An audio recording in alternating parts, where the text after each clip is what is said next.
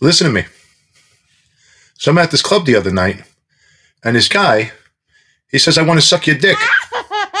I'm like, what? and he's sitting there with these two beautiful, beautiful women.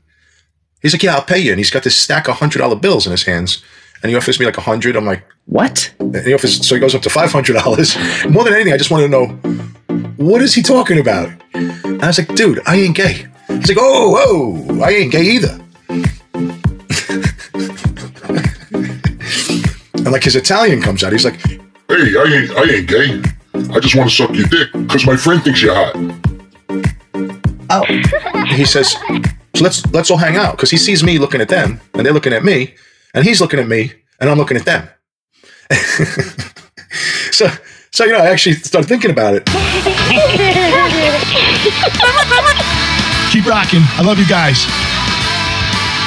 Don't forget to sign up at MitchTru.com.